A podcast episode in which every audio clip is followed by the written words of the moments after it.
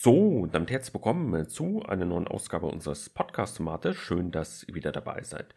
Ihr könnt die aktuelle wie alle anderen Ausgaben des Podbreaks einmal über unseren YouTube-Channel erreichen. Dort habe ich eine Playlist namens Podbreak geöffnet, sowie über unsere Webseite. Denn dort www.studybreak.de findet ihr Plattformen wie Spotify, NKFM und Co. verlinkt. Ja, und wenn ihr uns unterstützen wollt, so ein bisschen über den Tellerrand hinaus blicken wollt, dann informiert euch über unsere Webseite auf unser Projekt und dann Support. Ihr könnt auch mal dort ins Forum schauen, da ist auch einiges an Input äh, gegeben. Ja, lang, lang ist her, jetzt ist es wieder soweit mit dem heutigen Thema, was ich ja schon lange angekündigt hatte. Ähm, Täuschungsversuche, Täuschungsverdacht. Ich weiß doch gar nicht, wie ich den Titel genau nenne, aber das habt ihr sicherlich dann schon gesehen. Ja, ich habe einen Täuschungsverdacht am Laufen, der immer noch nicht aufgelöst ist. Zumindest bin ich nicht informiert worden, dass er vielleicht aufgelöst äh, wurde. Und das Ganze ist jetzt schon über ein Jahr her. Und ich habe immer noch kein Urteil erhalten, was eigentlich traurig ist. Und dabei habe ich mich bereits mehrmals bei der Universität gemeldet. Ich muss im Vorwege dazu sagen, alles, was ich jetzt sage, richtet sich nicht gegen einzelne Mitarbeiter der Universität, sondern gegen die Institution, gegen das Konstrukt der Institution und der Organisation der Universität, wo ich eben mein Studium damals 2016, meine ich, oder 2015 aufgenommen habe. So lange ist das schon her, wie die Zeit äh, vergeht. Ja, fangen wir ganz vorne an. Und zwar, um welche Klausur geht es? Ich habe als kleine Fachrichtung, also ich studiere Wirtschaftswissenschaften auf Lehramt und habe als kleine Fachrichtung Finanzen und Rechnungswesen gewählt und dort eben das Steuerprofil und habe jetzt im Master dann meine Steuerklausur geschrieben und zwar Steuerrecht 3 müsste das glaube ich sein oder Steuerrecht 4, ich bin mir jetzt nicht ganz sicher. Ja, und aufgrund der digitalen Lehre, die ja so ein bisschen ähm, die Lösung bzw. die Antwort auf die Corona-Pandemie war, hat die Klausur auch online stattgefunden.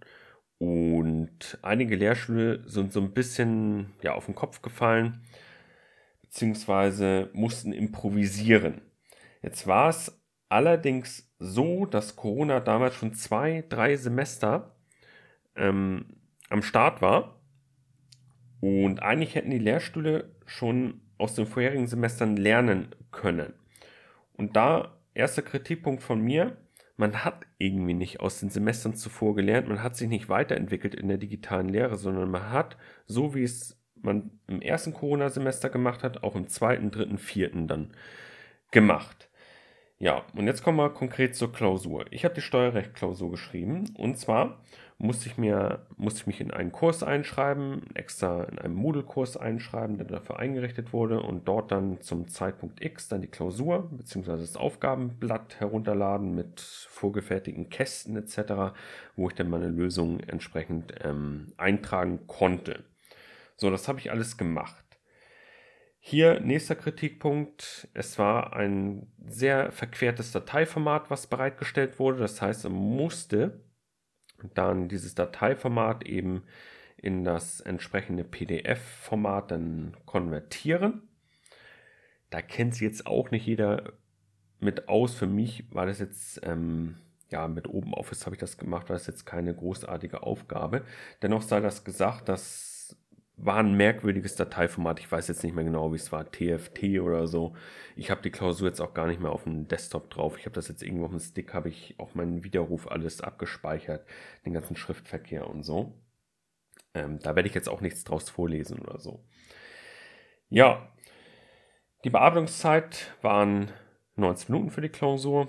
Ich habe dann, wie gesagt, pünktlich die Klausur dann runtergeladen, habe dann angefangen, die Aufgaben durchzulesen, zu bearbeiten und entsprechend die Lösung einzutragen. So, in den Klausurhinweisen stand, dass man 90 Minuten Bearbeitungszeit hat. Das heißt, 90 Minuten lang habe ich diese Klausur wirklich bearbeitet. Das brauchte ich auch.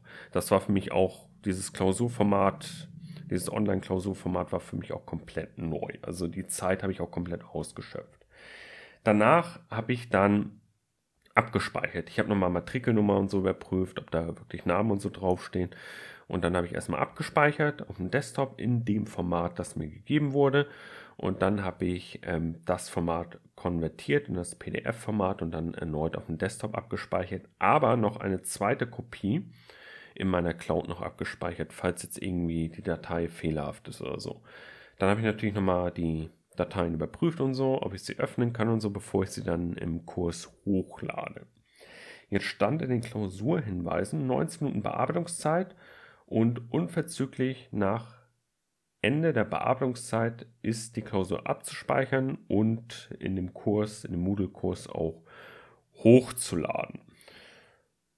Ich weiß nicht, wie ihr das versteht, aber ich verstehe das so, ich bearbeite 90 Minuten und kümmere mich dann um das Abspeichern der Datei.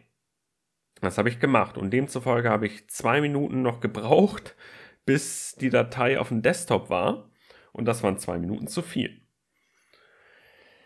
Ja, also ich verstehe es bis heute nicht. Ähm, es stand wirklich ausdrücklich in den Klausurhinweisen, dass nach Beendigung der Bearbeitungszeit abzuspeichern ist. Und das habe ich ja gemacht. Ich habe 90 Minuten die Klausur bearbeitet und habe dann abgespeichert. So, ich habe in den beiden Formaten abgespeichert, in dem Ausgangsformat und dann in dem PDF-Format. Und das hat halt mal ein paar Sekündchen noch gedauert. Das heißt, ich war über den, faktisch über den 90 Minuten halt drüber. Er stand aber nicht drin in den Klausurhinweisen, dass die Speicherzeit zur Bearbeitungszeit zählt. Ja, und das war irgendwie mein Fehler. Hätte ich das gewusst, hätte ich halt zwei, drei Minuten vorher halt die Bearbeitungszeit beendet und hätte dann abgespeichert. Das wäre kein Problem gewesen, aber ich lese mir die Klausurhinweise durch und sehe Bearbeitungszeit 90 Minuten Okay, schöpfe ich komplett aus und dann hatte ich eine halbe Stunde Zeit für die Speicherung und für das Hochladen. Diese Zeit wurde extra noch eingeräumt, bevor der Kurs geschlossen wurde. Beziehungsweise der Button ausgeraut wurde, wo ich hätte es, es noch hochladen können. Ja, und dann, ich habe mich natürlich beeilt, so wie es da drin stand, unverzüglich ist es abzuspeichern und hochzuladen. Klar, ich habe auch nicht erst zwei Minuten vorher das, die PDF hochgeladen. Und war mir eigentlich, war mir ziemlich sicher, okay, ich bestehe die Klausur, ich bin durch damit. Ich war überzeugt von meinem Ergebnis. Und dann bekomme ich ein paar Wochen später ähm, einen Täuschungsverdacht reingedrückt, dass ich die Bearbeitungszeit überschritten haben soll, weil man, man hat natürlich die Datei ausgelesen hat gesehen, ich war zwei Minuten über der Bearbeitungszeit. War, das war der Erstellzeitpunkt der PDF-Datei, die ich hochgeladen hatte. Vielleicht habe ich auch die Sicherungskopie hochgeladen, die ich nochmal 20 Sekunden später abgespeichert habe, also es sei mal dahingestellt. So, ich weiß nicht mehr genau, welche von den beiden Dateien ich hochgeladen habe. Auf jeden Fall haben sie es ausgelesen und haben dann gesagt, okay, Täuschungsverdacht, Punkt. Und ja, seitdem ist es nicht aufgelöst worden. So, Tipp von mir, wenn ihr einen Täuschungsverdacht habt, dann auf alle Fälle Widerruf einlegen. Sobald ihr Bescheid wisst, dass, der Täuschung, dass euch ein Täuschungsversuch unterstellt wird, dass ein Verdacht auf Täuschung besteht, unverzüglich einen Widerruf einlegen. Gar nicht darauf warten, dass ihr schriftlich Post bekommt oder so, sondern ich habe eine Mail bekommen, Malus-Punkte, sechs Pakete, sechs Malus-Punkte, die sind eigentlich so egal, weil das sind meine ersten Malus-Punkte. Ich glaube 90 oder 120 Malus-Punkte kann ich mir leisten, die bekomme ich eh nicht mehr voll. Wenn, dann würde es eher daran scheitern, dass ich irgendwann sage, okay, ich habe jetzt drei, vier, fünf Jahre Master studiert und jetzt reicht es auch mal. Ich packe das nicht. Aber das ist ein anderes Thema. Äh, Im Moment läuft es ja ganz gut bei mir im Studium. Die letzten zwei Semester habe ich auch einiges der Klausur mal wieder bestanden. Okay, so, ich habe Widerruf eingelegt. Dann stand auch in der Mail, wo mir der, die, der Täuschungsversuch unterstellt wurde, dass ich demnächst schriftlich ähm, Post erhalte. Jetzt ist es so, der Widerruf muss in einer bestimmten Frist eingelegt werden.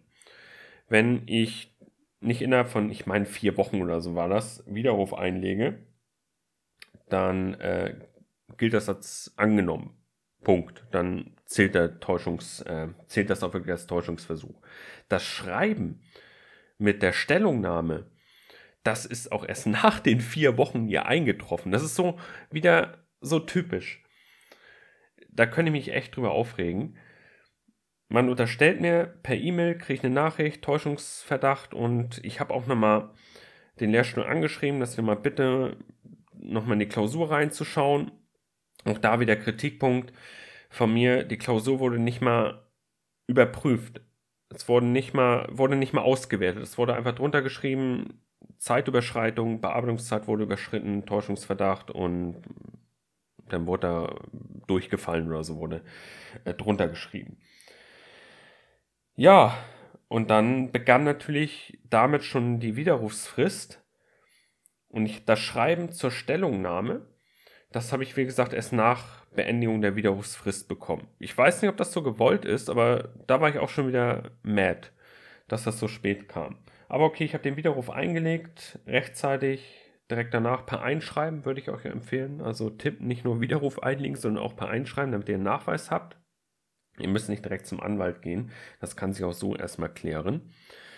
Und ja, dann kam diese, also wo ich hätte Stellung nehmen können, das habe ich auch gemacht. Dann kam das Schreiben an von der Uni und da habe ich dann Stellung bezogen. Und ich habe ganz klar nochmal diese Begriffe Speicherzeit, Bearbeitungszeit, ähm, Zeit zum Hochladen nochmal erwähnt. Ich habe die Klausurhinweise zitiert und gesagt, wie ich es verstanden habe. So, und bis heute habe ich kein Urteil bekommen, nach über einem Jahr. Und auch ich möchte meinen Studienverlauf gerne planen. So, das ist jetzt das dritte Semester, was jetzt vergangen ist. Ähm, wo ich keine Antwort bekomme, kein Urteil. Und jetzt ist das schon so weit, dass ich die Klausur nochmal geschrieben habe, ein Jahr später, und ich habe jetzt bestanden mit einer 2-0. Dafür ist das Thema, ist das Thema für mich auch abgehakt, weil mir die Maluspunkte sind mir wirklich egal. Das Einzige, was mir vielleicht nicht egal sein kann, ist die Verwarnung. Das heißt, wenn ich mir irgendwo noch was erlaube, dass ich dann vielleicht mit größeren Konsequenzen zu rechnen habe. So, ich habe nachdem ich Stellung bezogen habe schriftlich, das war irgendwie im Juli oder so letztes Jahr, also irgendwie im März oder April habe ich die Klausur geschrieben, zwei Wochen später gab es das Ergebnis schon, dann habe ich direkt widerrufen, dann habe ich im Juni, Juli oder so, habe ich dann das Schreiben bekommen, dass ich, dass ich Stellung beziehen soll, dann habe ich nichts mehr gehört. Dann habe ich nochmal E-Mail-Kontakt zum Prüfungsamt aufgenommen und da hat, hat, man gesagt, man hat das weitergeleitet und so an den Lehrstuhl, die Stellungnahme. Und dann habe ich nochmal schriftlich ein Schreiben aufgesetzt, dass ich hiermit noch einmal darauf hinweise, dass ich widerrufen habe und dass ich dann und dann Stellung bezogen habe. Ich bitte jetzt um ein Urteil. Dann habe ich noch einmal im Februar, Januar, Februar, noch einmal ein Schreiben aufgesetzt und gesagt, ich bitte immer noch darum, dass ich jetzt ein Urteil erhalte, weil auch ich möchte gerne planen. Dort habe ich ein bisschen sachlicher, ein bisschen frecher war ich dort auch im Schreiben, weil ich wirklich angepisst war von der Organisation an der Uni. Es ist auch nicht mein Problem, dass dort ein Personalmangel herrscht. Das ist mir völlig wurscht. Es geht um meinen Studienverlauf und ja, ich möchte gerne auch planen. Es geht nicht nur um den Ruf der Uni, sondern es geht auch um mich. Ja, und ich habe dort in dem Schreiben noch eine Frist gesetzt von drei oder vier Wochen. Und da habe ich auch nichts gehört. Und da habe ich die Klausur geschrieben zum Vortermin, glaube ich, war das, irgendwie Mitte, Ende Februar oder so. Und da habe ich zwei Wochen später habe ich das Ergebnis bekommen, 2-0. Und da habe ich gesagt, ey, entweder gehe ich jetzt nochmal zum Anwalt, weil das wäre jetzt wirklich der nächste Schritt gewesen. Das solltet ihr euch auch genau überlegen, äh, ob ihr da noch zum Anwalt geht, weil es kostet natürlich auch wieder Asche, Geld. So, entweder ihr seid BAföG-Bezieher bzw. Sozialempfänger, dann könnt ihr, glaube ich, vom Gericht so einen Schein holen und dann wird das quasi von der Allgemeinheit getragen. Ob ich jetzt mit meinem, ja, wo ich jetzt eh die Klausur bestanden habe, da nochmal die Allgemeinheit mit Kosten belasten möchte, ja, weiß nicht, ob das zielführend ist. Das hätte sich dann eh wahrscheinlich noch weiter durch die Länge gezogen. Aber ich bin richtig ähm, angepisst und ich kann nur an die Institution der Universität weitergeben, ey, ändert das. Und wenn wir mal die Ursache gucken, woran könnte das liegen? Es liegt meiner Meinung nach, dass die einzelnen Lehrstühle, nicht alle Lehrstühle, aber dass einzelne Lehrstühle sich einfach nicht weiterentwickeln in der digitalen Lehre und man auch den Eindruck hatte, dass die keinen Bock haben auf digitale Lehre die Unterlagen digital bereitzustellen mit Lösungen, Aufgaben etc. Literatur.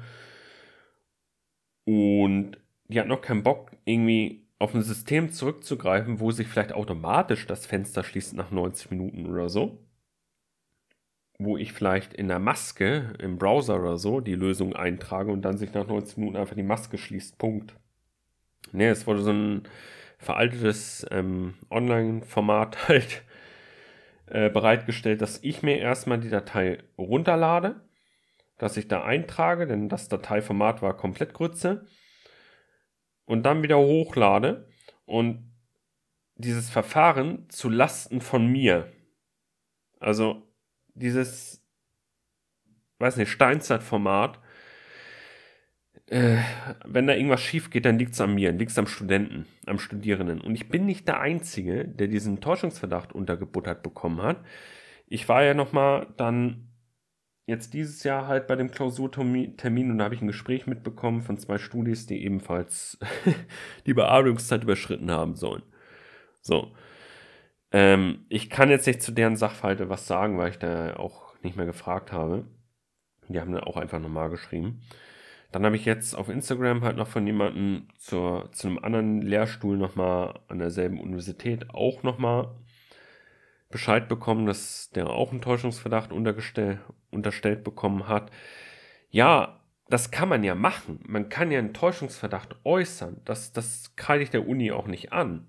Man sollte das auch hinterfragen, so wenn in dem PDF-Dokument steht da zwei Minuten überschritten. So, aber ey, dann muss das auch geklärt werden relativ zeitnah. Dann kann man das nicht einfach so stehen lassen und erstmal ein Jahr abwarten oder so. Ich weiß überhaupt nicht, ob ich überhaupt irgendwann mal ein Urteil oder so bekomme. Ich vermute mal, es liegt einmal daran, dass halt akuter Personalmangel an der Uni ist und dann gab es jetzt einen Skandal letztes Jahr, Sommer, Herbst, die Ecke, dass irgendwie 45 Studierende sich ähm, Noten erkauft haben da wird jetzt gerade halt ermittelt, da ist noch kein Urteil gefällt. Auf jeden Fall gibt es da gerade einen, einen, Skandal. Ich wurde auch vom ZDF oder ARD, ich weiß nicht mehr genau, von ähm, hier eine Redakteurin hat angeschrieben, ob ich mich vielleicht dazu äußern möchte. Die hat mich irgendwie auf Instagram oder so gefunden. Äh, ich habe abgelehnt, weil ich keinen Bock drauf hatte. Und ja, es ist aber nicht mein Problem so, wenn da kein Personal da ist, ey, dann musst du dir Personal ran schaffen oder was auch immer. Es, es kann nicht mein Problem sein, dass das ein Jahr lang dauert, bevor ich Bescheid bekomme. Und ich habe ja heute immer noch nicht Bescheid bekommen. Und ihr müsst euch genau überlegen, ob ihr den Schritt eben nochmal zum Anwalt macht, ja oder nein. Ich von meiner Seite aus sage, die sechs Maluspunkte sind mir jetzt egal. Ich wüsste aber nicht, was für Auswirkungen das hätte, wenn mir jetzt irgendwo in der Masterarbeit vielleicht irgendwo ein Zitat nicht richtig gekennzeichnet wurde und ich eine zweite Verwarnung erhalte, was dann halt passiert. Keine Ahnung, weil ich ja nicht mal das erste Urteil habe. Aber wichtig ist, das ist der wichtigste Tipp von mir, wenn ihr den Täuschungsverdacht nicht ähm, akzeptiert, dann müsst ihr widerrufen. Ihr müsst instant widerrufen zieht das nicht durch die Länge oder so, sondern erfüllt eure Pflichtaufgabe, widerruft das Ganze. Ich habe auch nochmal in dem Schreiben im Februar nochmal reingeschrieben, ey, ich habe dann und dann widerrufen, sie haben sie nicht geäußert, ich weiß heute immer noch nicht Bescheid, dann bitte ich aber dadurch, dass ich eben widerrufen habe, dass sie die Maluspunkte so lange rausnehmen, bis der Fall geklärt ist. Aber es juckt kein. Und das kreide ich zum einen der Organisation des Prüfungsamtes an, dass ich da halt gar nichts mehr höre. Die wollen sich damit anscheinend nicht beschäftigen. Und das kreide ich dem Lehrstuhl an. Und ich kann heute, okay, ich kann noch, doch noch was Gutes zu dem Lehrstuhl sagen, wo ich die Klausur geschrieben habe.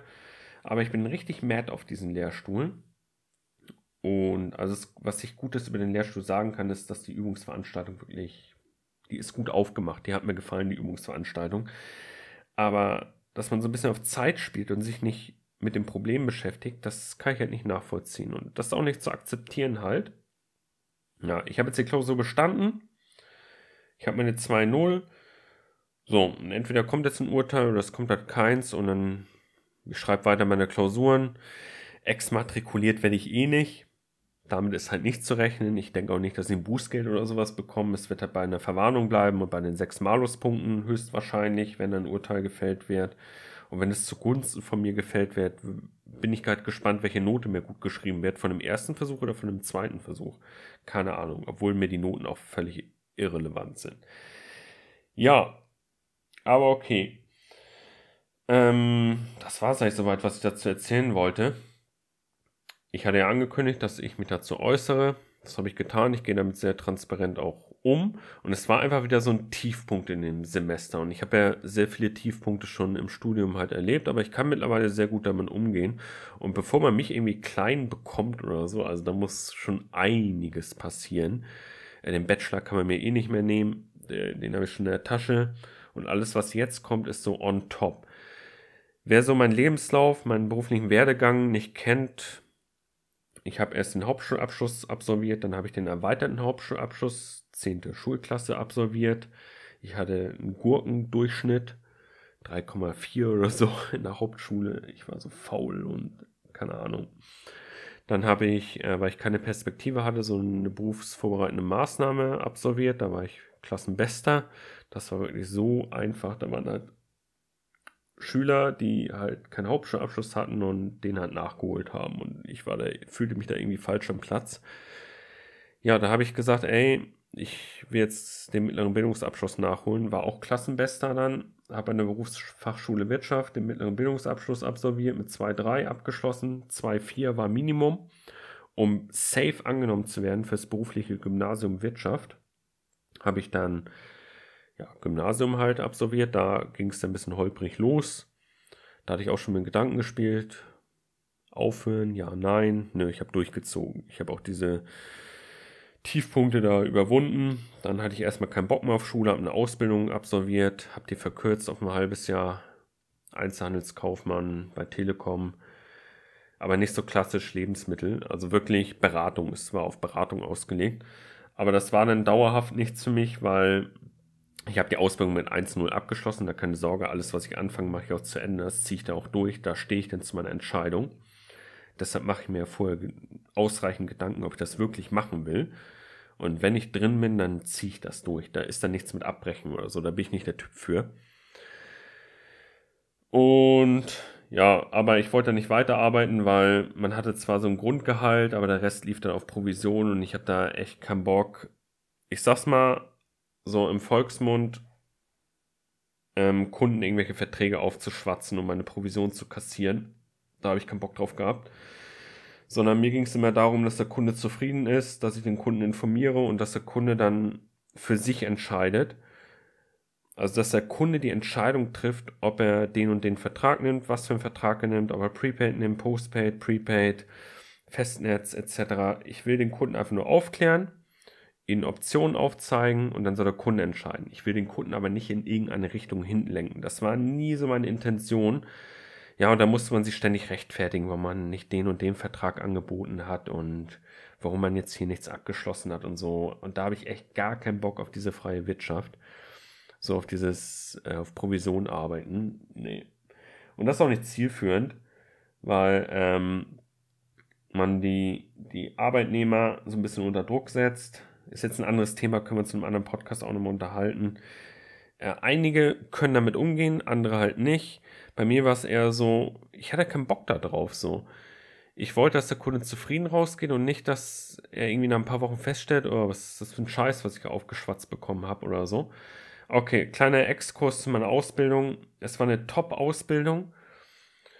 Ähm, Im Ausbildungszentrum der Telekom, top, wirklich top, aber der Einsatz im Telekom-Shop, ja, war eine nette Erfahrung, aber wäre jetzt halt nichts mittel- und langfristiges für mich gewesen und da würde ich mich auch nie wieder bewerben. Allgemein alles, was mit Provision oder so ist, das ist nichts für mich.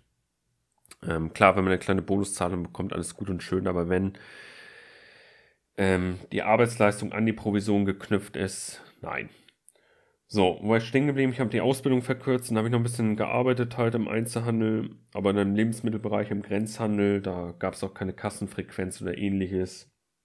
Ich musste nur ein bisschen Dänisch mir aneignen, aber das ging. Weil ich damals schon in der Schule, in der Berufsschule halt Dänisch ähm, gelernt habe.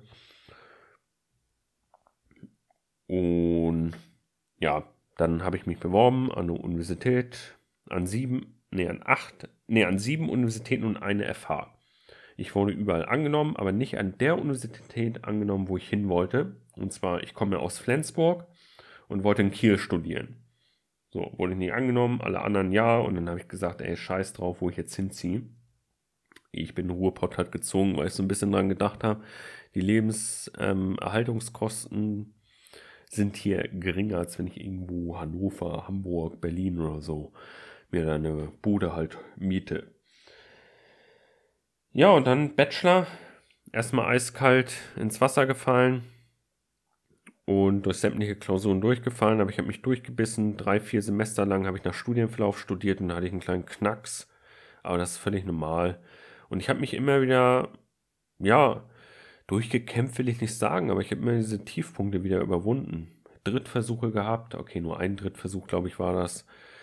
Dann hier durchgefallen, da durchgefallen und dann Fristen einhalten und irgendwie schauen, dass ich fertig werde. Bachelorarbeit war jetzt auch für mich echt, das war für mich echt ein Brocken, für einige von euch vielleicht nicht, für mich ja. Und dann ins Masterstudium rein, Täuschungsverdacht bekommen Corona und wieder Höhen und Tiefen erlebt. Aber okay, ich bin mittlerweile so dran gewöhnt und das kann ich euch auch noch mit auf den Weg geben. Diese Höhen und Tiefen, die helfen euch später auch im Berufsleben. Weil wenn ihr butterweich durch alle Schulabschlüsse und durch alle ähm, Studiengänge kommt, dann habt ihr nie gelernt, mit einer Krise umzugehen, mit Tiefpunkten umzugehen. Und das habe ich ja mittlerweile.